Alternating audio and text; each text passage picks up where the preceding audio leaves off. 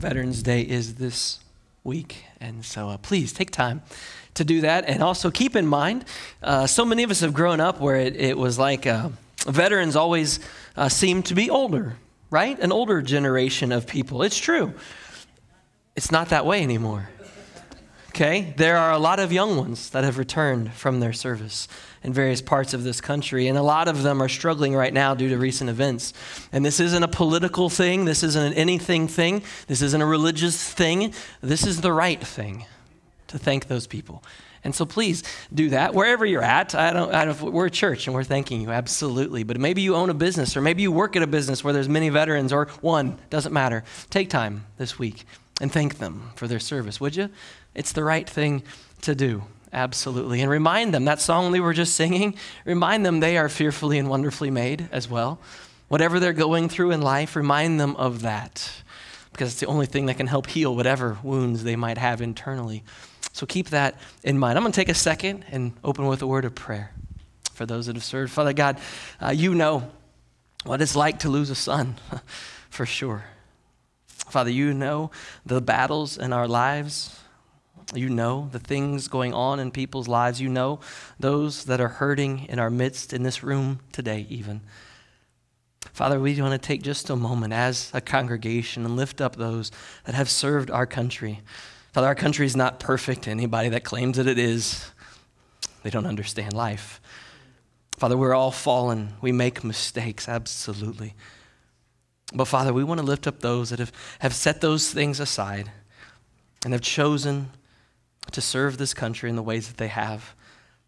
Father, so many are doing great, absolutely. But Father, there's so many today that are struggling, that are hurting. Some know you. Absolutely, they do. And we pray for an extra measure of your spirit in their lives to encourage and guide them in the moments they're going through right now. But Father, so many of those that served, both old and young, don't have a relationship with you. And that on this day is what we pray for their salvation. Father, for them to come to know you in the peace that only you can offer. Father, in this Veterans Day, let us all, let us all seek someone out and just thank them for their service. Ask them if they're doing all right and mean it. And Father, if there's an opportunity to share with them the gospel, I pray that you open that door. It is something we could offer back to those that have served for sure. It's in Jesus' name we pray. Amen. We've come a long way already in the life of Jesus, at least in years, right? We've come 30 years already in the life of Jesus. We studied about his miraculous birth. We've studied about John's miraculous birth. We've taken a tiny glimpse that we'll mention here again in a moment into the childhood of Jesus in that moment when he's 12. Then immediately after that, Luke shifts gears completely and, and talks about Jesus' baptism, which we talked about last week, and the importance of that moment in his ministry. And then he goes all the way to his family tree through his mother mother's side, all the way back to David, and then beyond that, all the way back to Adam and God Himself placing Jesus directly in the line of the throne of King David on both his mother's and his adopted earthly father's side for the king of Israel. But also notice that Jesus is like Adam.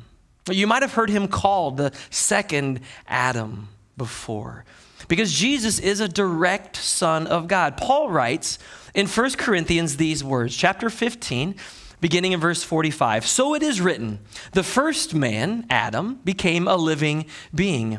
The last Adam, Jesus, a life giving spirit. The spiritual did not come first, but the natural, and after that, the spiritual. The first man was of the dust of the earth, the second man is of heaven. As was the earthly man, so are those who are of the earth. That's us. And as is the heavenly man, so also are those who are of heaven. Ah, if you're a follower of Jesus, that's also you. And just as we have borne the image of the earthly man, so shall we bear the image of the heavenly man. You see, the first Adam, if you've never really completely absorbed this and thought about it, you really should. Adam, the first man, was perfect. He was as perfect as Jesus. He was absolutely perfect creation. He wasn't Jesus. He wasn't God. I didn't say that. But in his being, he was perfect. He was sinless. He was exactly what God created him to be. And he created him to walk with God forever. But Adam, of his own free will on our behalf, chose to rebel, to sin against God and disobey. And that act left us, left man separated from God. Jesus, the second Adam, has now come. Jesus also bears the full image of God, perfect image of God, as he was conceived by the Holy Spirit. But Jesus has a second quality, and that is that he bears the fullness of man because he was born of the Virgin Mary. Jesus, now fully man and fully God, has set out to redeem all of mankind by perfecting the way of man as only he could. It's an incredible timeline that we've studied already. We got one little glimpse into the childhood of Jesus as he studies at the temple a little earlier in Luke at age 12.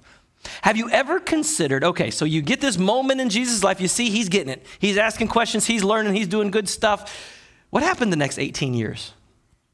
What did he do till age 30? How did he prepare for that moment when his ministry would begin? Now, we know that he likely learned the trade of carpentry from his adopted father, Joseph. But what was Jesus like in Sunday school, right? What was he like at youth group or at church camp? Okay, they didn't have those things, but you get the picture, right? Was his was when they asked a question when he, he was like, "Pick me, pick me, pick me"? Was it was that Jesus, or or did he kind of sit back and just kind of help guide his friends? Because yes, Jesus had friends, he had peers. Did he guide them in the truth and help share with them the right answers so that they would learn more? Can't you see him just gently correcting? Those people as they would answer questions and maybe not quite have things theologically correct? Can you see him asking questions and listening to answers of the teachers? And then, as they would explain, ask for further clarification in a way that helped point them in the right direction as well. As we read later on in Luke, we'll learn that Jesus is often confronted by and confronts religious leaders and teachers of the law who are trying to catch him in his teachings, in his words, or disapprove of what he's doing and saying. Growing up, Jesus had watched these teachers. He'd spent time with these teachers. He saw how they taught. He heard what they taught. He watched. He watched carefully how they treated people. You know Jesus was, because he still is, a great study, a student of character, of behavior. He's watching them, learning. And so then he makes accusations toward them later on in life. And in order for Jesus to be the one making the accusations, they must be true. They have to be founded in truth, meaning they weren't secondhand information. These were things that Jesus himself had observed, had seen. That's the only way he could confront them on it, or else it would have been gossip, and that would have been sin, you see? He had to observe it firsthand. These observations that he made as he grew in wisdom and stature and favor with God and man, as a student, he built trust with his peers and his teachers. He earned respect, he gained wisdom. As a young man, he, he would have done very much the same thing. He would have continued to ask questions. Absolutely, it's the best way to learn. But he probably answered some questions along the way and led a few conversations here and there. As an adult, he built trust with his clients, with his peers, with his community. He was a hardworking man. He worked as if working for the Lord. Yes, he did. Absolutely. He set the perfect example for us. And as these relationships developed, I'm sure that people began to ask him a few questions about things now and again. And all the while, he waited. And he waited for just that right moment for his redemptive purpose to begin. And we talked about why age 30 was so important last week in the message. So please go back and listen to that if you didn't catch it so you understand why it was age 30 that he began that ministry. Well, now, John and Jesus began their ministries not too far apart. John began his ministry first, and it lasted for about three years. So, probably around age 27 or so, John the Baptist began his ministry. Three years it lasted, just like Jesus's. as Jesus prepared, as, as John prepared that way, he opened the hearts and the minds of people to receive this incredibly new message that Jesus would be bringing.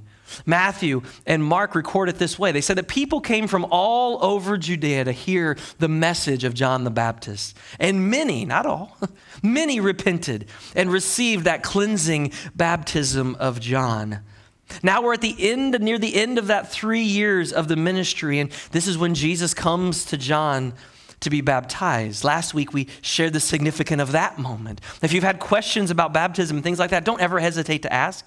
Send me an email, call into the office. Let's meet for lunch. We'll talk about it, the significance, how important this act is. If it wasn't important, Jesus wouldn't have demonstrated in the way that he did for us and then reiterated it time and time and time again. As we said last week, um, the water behind me is beautiful. It's crystal clear. We've resurfaced it. There's nothing floating in it anymore. And it's 85. Oh, trust me. Anyway, um, it is beautiful, and we just can't wait for there to be a line of people wanting to accept Jesus as the Lord and Savior. And we know the day is coming, and I pray that you're praying with us that that day is coming sooner rather than later, maybe today. Why not today? This is when it all began.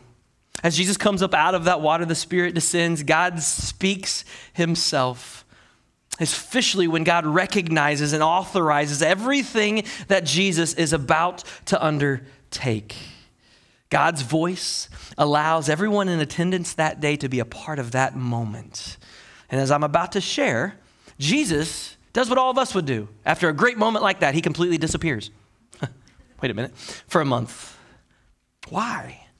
Well, when he returns from that month off, everything begins very quickly to move.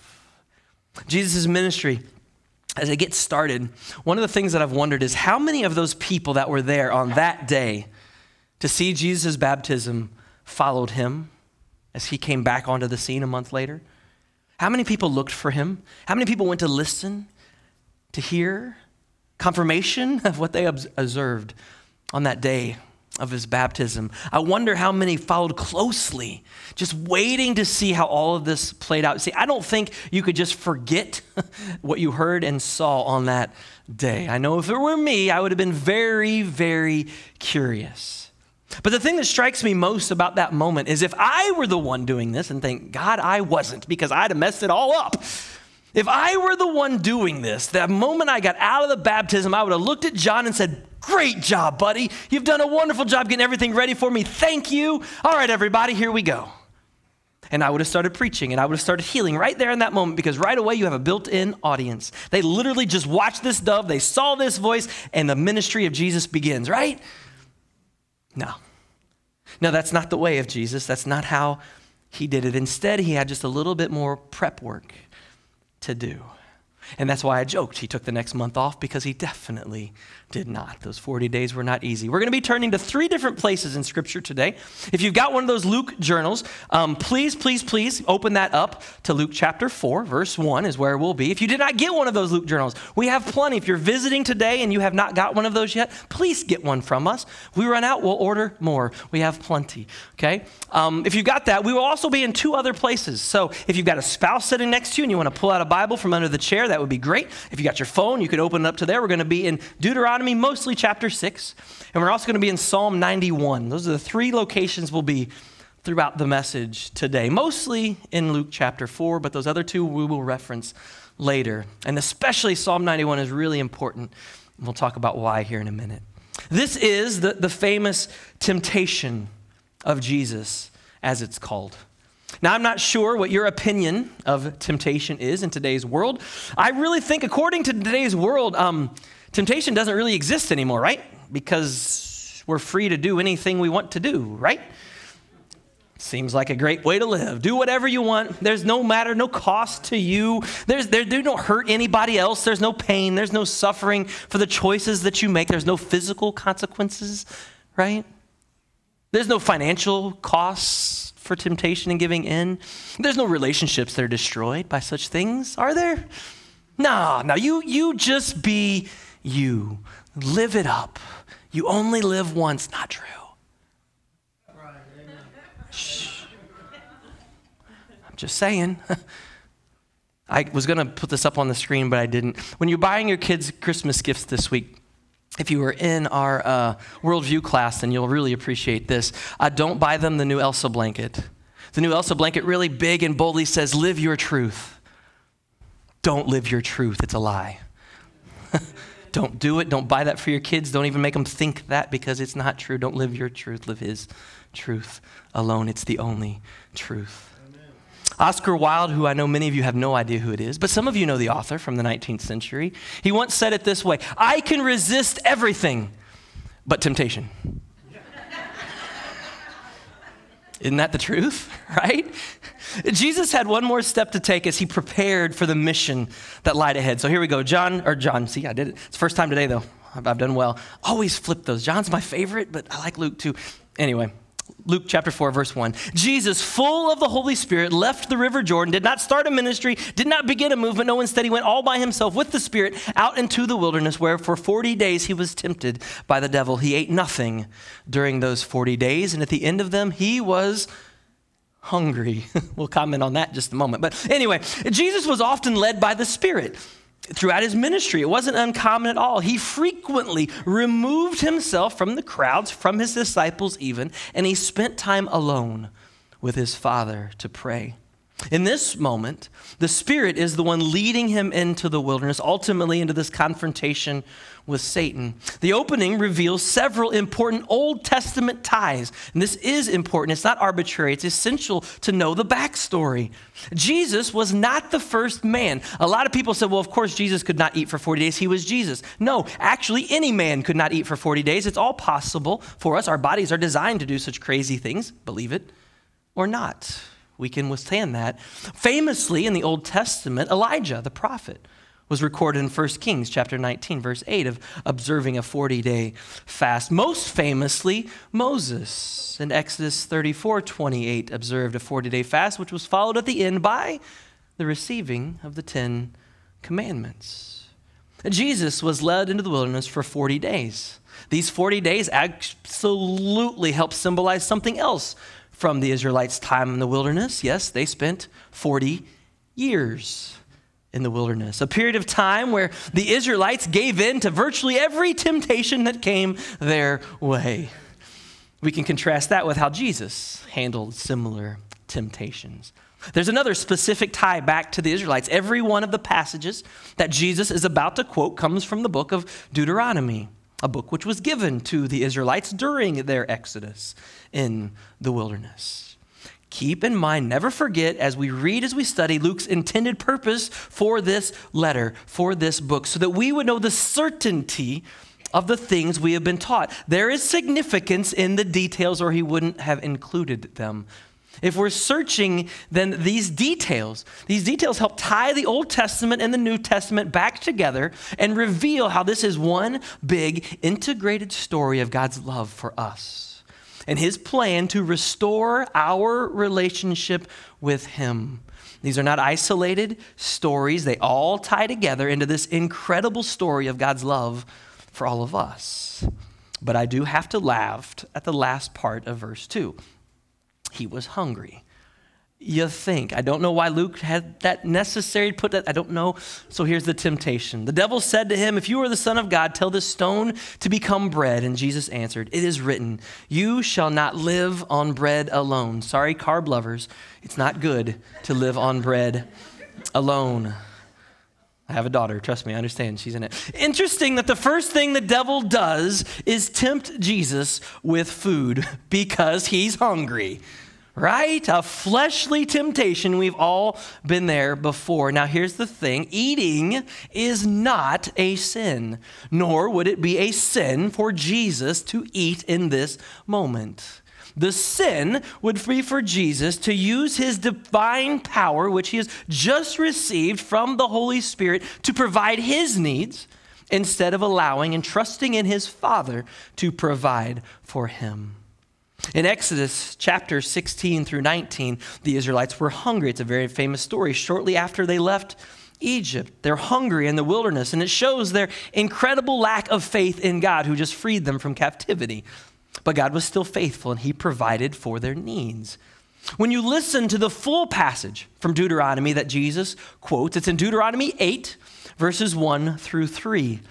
Be careful be careful to follow everything I've commanded you today so that you may live and increase and you may enter and possess the land that the Lord has promised on oath to your ancestors. Remember how the Lord your God led you all the way in the wilderness these 40 years to humble you and to test you in order to know what is in your heart, whether or not you would keep his commands. He humbled you, causing you to hunger, and then feeding you with manna, which neither you nor your ancestors had known, to teach you that that man does not live on bread alone, but on every word that comes from the mouth of God.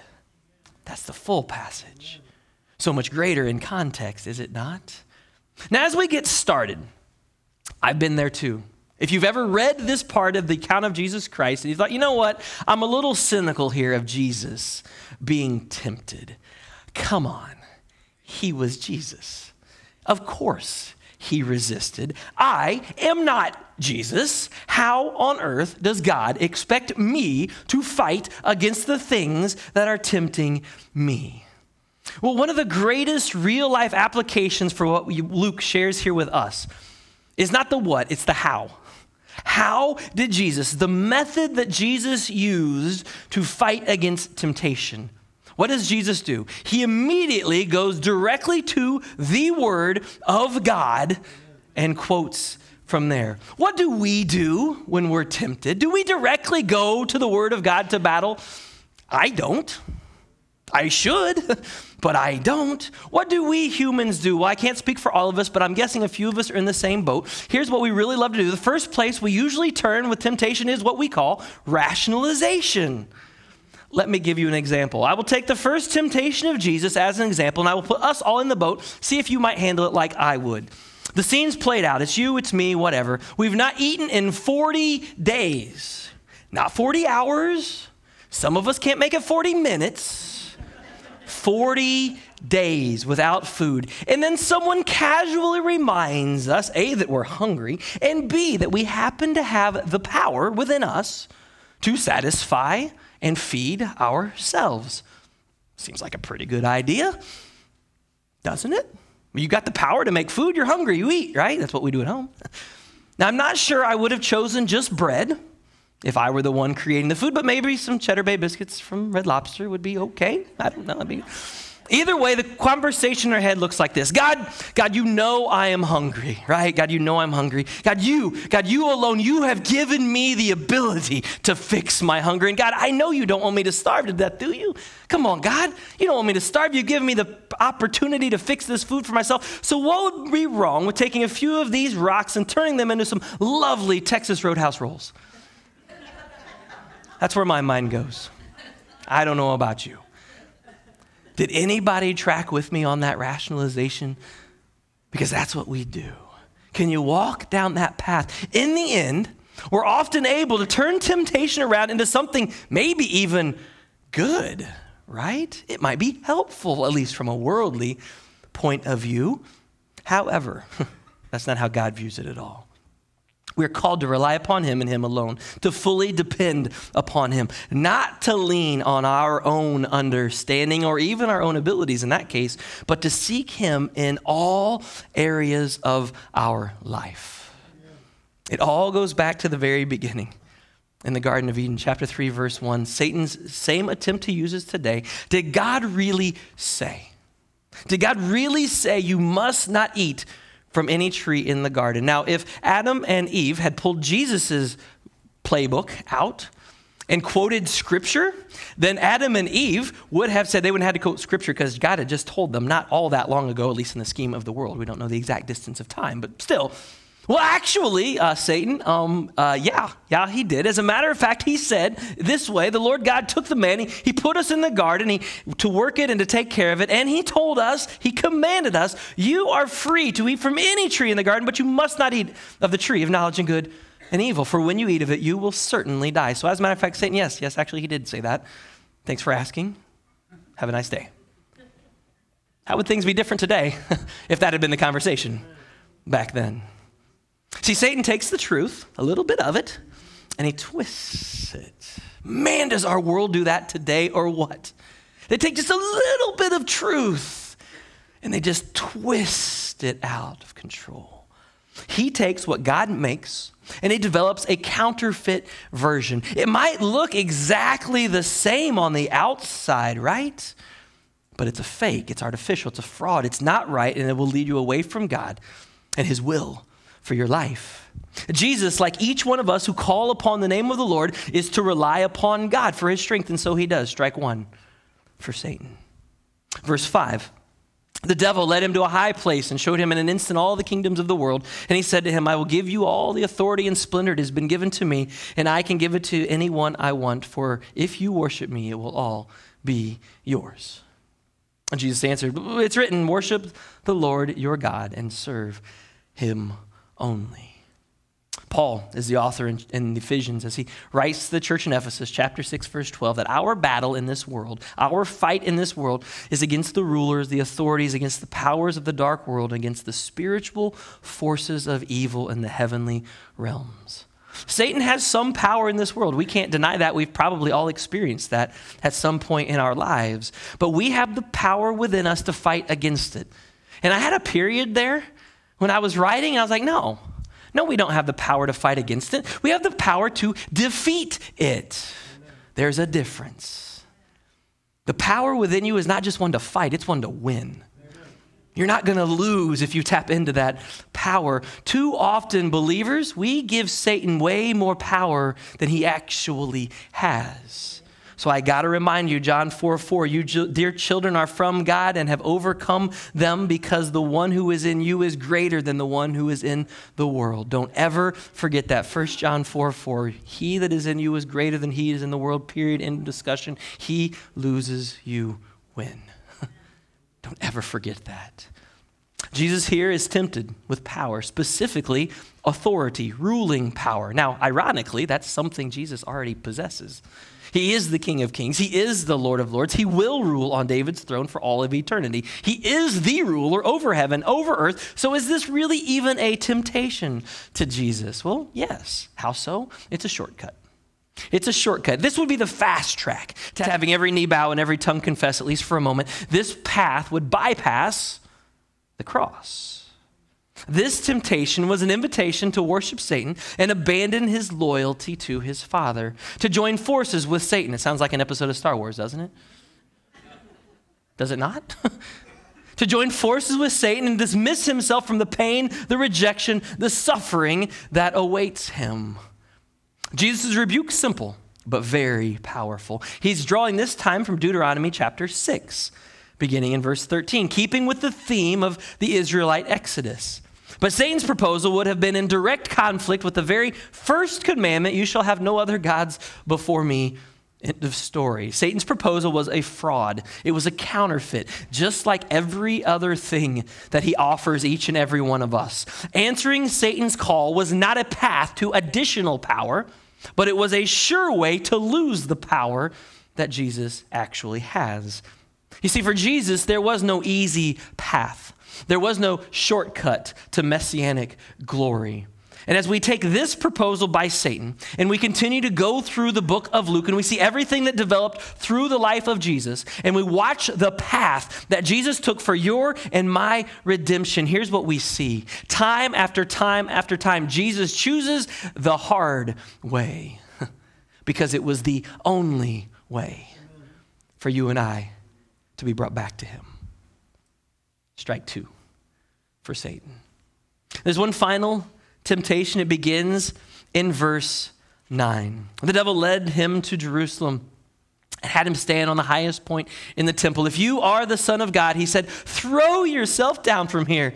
It's written, Jesus, you know this. He will command his angels concerning you to guard you carefully. They're going to lift you up, Jesus, in their hands. You won't strike your foot against a stone. You'll be just fine, Jesus.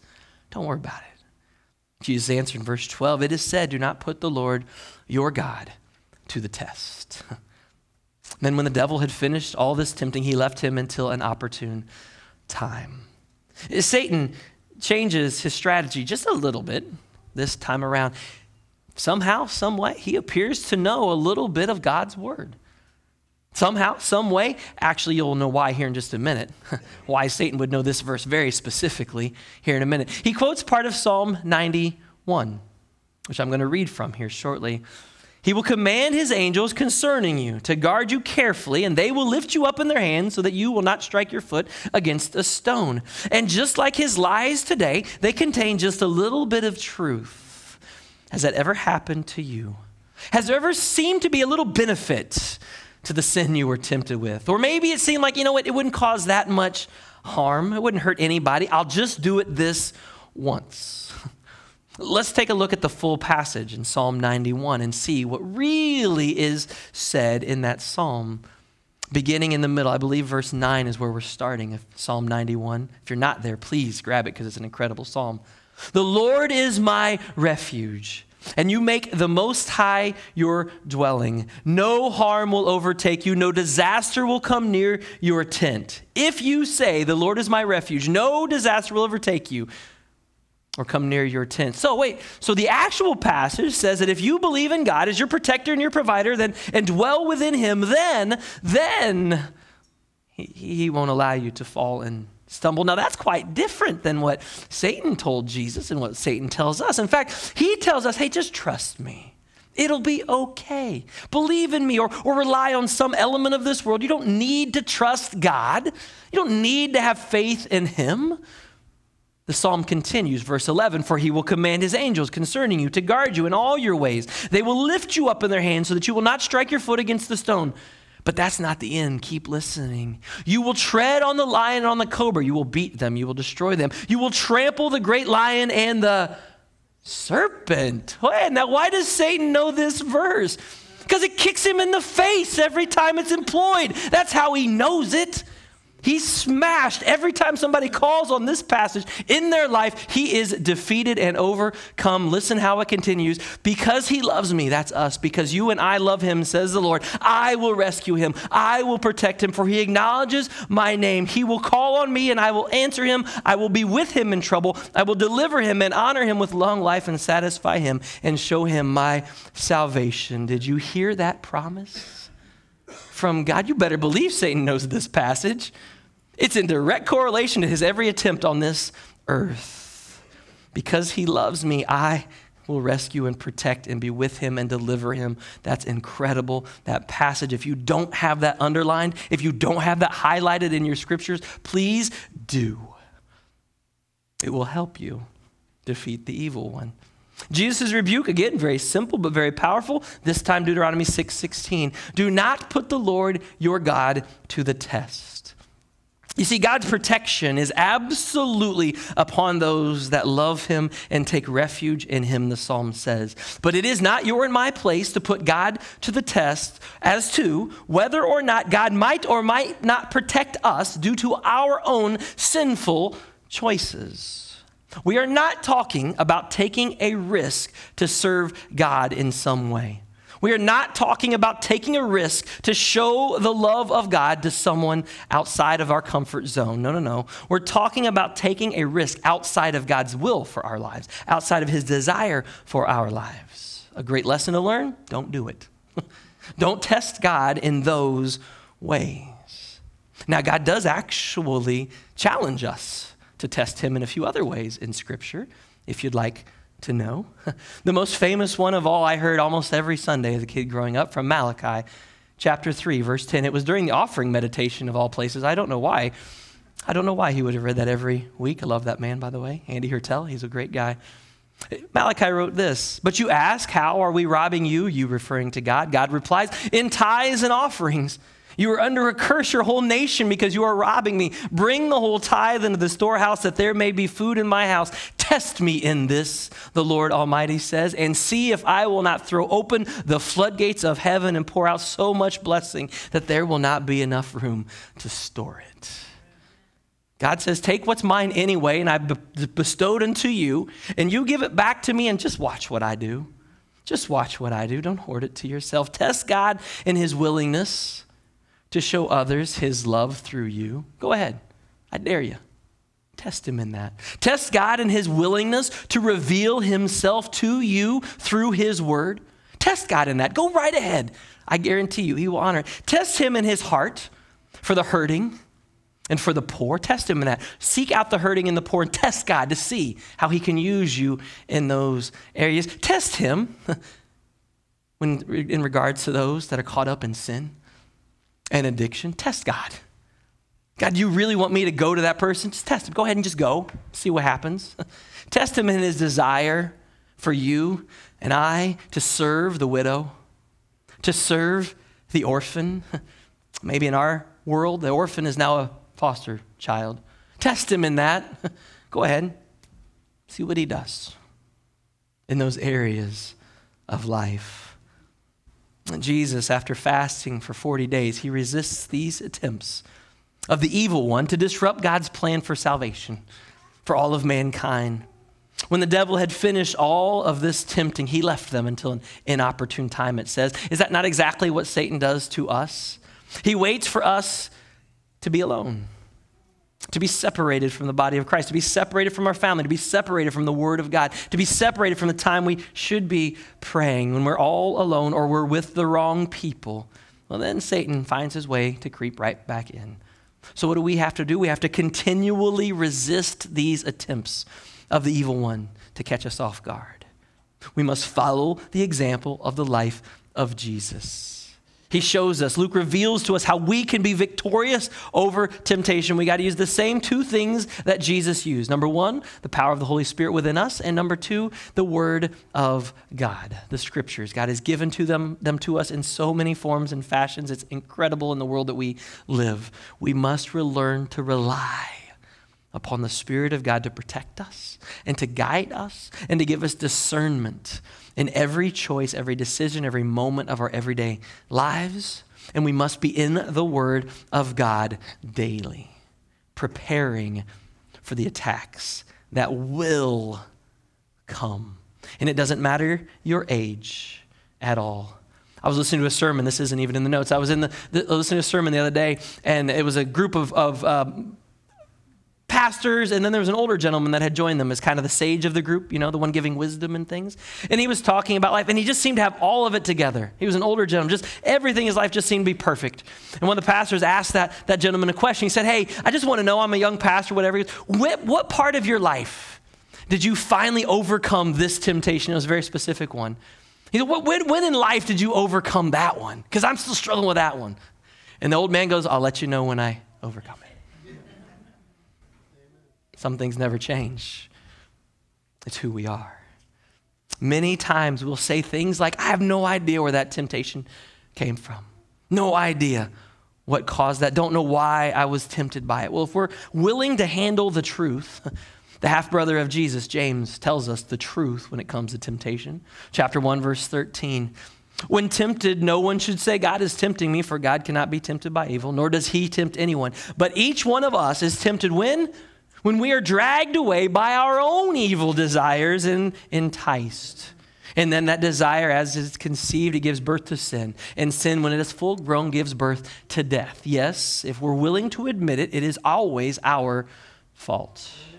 I'm at fault when I am tempted. I get myself into these things. No one forces me there. My thoughts, my desires, my actions take me to that place. And for the record, Satan is still a liar. Amen. There are consequences to sin. And the greatest consequence of all is death. But we're not talking about a physical death. We're talking about the spiritual death, eternal separation from our Creator. Remember that original lie all the way back. James is the end of the Bible, Genesis at the very beginning. Did God really say that you would die? Actually, yes. And James at the end of the Word of God confirms it. But thank you, Jesus, there is grace. There is forgiveness. There is a way out of temptation when you find yourself in it. I love this passage. I would share it with students all the time, naively thinking it was students that deal with temptation. You know what? It's not students, it's every human being. 1 Corinthians 10 12. I know there's a lot of verses today. And so tomorrow morning, you're like, man, I don't remember that. Just email me. I'll email you a copy of the text. You can have it. 1 Corinthians 10 12. So you think you're standing firm, you're confident, you're proud. Be careful. Don't fall. Because no temptation has overtaken you except what is common to mankind. Yes, we all share in the same life experience, but our God is faithful. He will not let you be tempted beyond what you can bear. That's the quote that everybody takes out and says, Hey, God won't give you more than you can handle. Yes, He will. Absolutely. He won't let you be tempted beyond what you can bear. But when you are tempted, He will also provide a way out. He will provide the way out. You can't find it. You can't do it on your own. God alone will provide the way out for you so that you can endure it. The only way we can resist that temptation is by finding that way that God has placed in our path to get off that path. Our God is faithful. He will always provide a way out. Now, some might say, I was on this path of temptation and I gave in, and I, there was no path along the way. I dare you to go back and try to walk backwards back that path and not see those off ramps that existed. God gave you an escape hatch, He gave you a parachute. Have you ever seen someone be ejected with the eject button from an aircraft? That's intense. That's hard, and you usually get injured as a result of hitting that eject button. How serious, how extreme does it need to be for your situation in life? Along that path to sin, God will give you a chance after chance after chance to choose Him on the right path, to pursue Him, to avoid the trap. Why? Because He knows the outcome. He knows where you're headed, and He doesn't want you to get hurt. Did you know that? He has no desire for you to suffer that injury at the end of that path, whatever it may be. He doesn't want your family hurt. He knows there is a better way. The opening question of this sermon, if you will, was Did Jesus pass the test? Well, let's ask ourselves Are we passing the test? God is not tempting us, we're tempting ourselves. But without the Spirit and His word, word in front of us, man, we're vulnerable, we're at risk. Where are we struggling right now? What temptation has seized you? It might be a temptation right now that's just to give in to the evil in this world all around us, the negativity, the just the terrible things that people say online and everything else, to doubt everything and just to question everything and just to be grumpy all the time. You know, that's a temptation from the evil one to act that way. We're supposed to be full of the joy of the Lord. No one can steal that joy. We have to give it away. Why are we letting the world take that from us? Why are we handing it over to the world. Maybe you've already given in to those temptations. You know what? If you did, it's okay. God welcomes you back. Repent Amen. today. Repent today and ask and receive the forgiveness of God. Maybe you're in the heat of the battle right now and you need some reinforcements in your life. You know what? That's why we're here. There's so many people here that would love to pray with you as you're going through this battle in your life. Come forward today and allow us to do that. Maybe, maybe you're like, you know what, temptation is a huge thing for me in this moment, but I'm kind of ready to test God. I'm kind of ready to take a step out on faith, is what we call that, and test God in some of those areas that He desires me to be tested in. I'm ready to test God. and I'm ready to offer back to Him what is rightfully His anyway. I'm ready to start giving. I'm ready to start tithing. I'm ready to go out and, and talk with people in love. I'm ready to meet the needs of those people around me. I'm ready to test God in those ways in my life. Man, would you come and let us pray for you as you begin that ministry, as you begin that mission in your life? Don't do it alone. Have a group of brothers and sisters holding you accountable, helping you through that process. Maybe they have the same passion that God's placed in you today. This is a family to go through life together. We're grateful that you're here. Father God, your words are so powerful. So powerful that they literally, face to face, defeat Satan right to his face. I love the fact that Satan tries to quote scripture, knowing what the scripture actually says. It's incredible that Jesus just throws those simple verses back in the face of Satan and says, No, no, it's very simple to defeat you. This is how it is to be. We don't live on bread alone. We should live on every word that comes from our Father. We should have no other God but our God. Father, we shouldn't test you in our ways, in our choices. Father, we should follow your will for our lives. We should seek your word for advice, for direction. Father, there are people today that are struggling, with temptation, maybe a lifelong follower of Jesus that, that just can't get past this hurdle. Father, you're there for them. You have what they need. They just need to come and ask you for it. Father, if they've not given in yet and they're, they're on that road, Father, give them that escape ramp today. Make it be a phone call, an email, a, a, conversation with someone that immediately guides them in your direction. If they've already given in to that temptation, Father, right now with your Spirit, move in their lives and let them know that they can be forgiven. They can be restored, that you have a purpose and a plan for them that's beyond anything they could ever imagine. Father, you love them dearly in spite of what they might have done. It can be forgiven. And Father, if there's anyone here today that is in a desire. They have a, they, would like to test you in some of the ways that you promise you will be faithful. Then, Father God, let them step forward and do that. Let us gather around them and pray for those people that want to offer themselves and their lives to you in a new way. Father, we love you we thank you for your presence here with us as we worship. In Jesus' name we pray.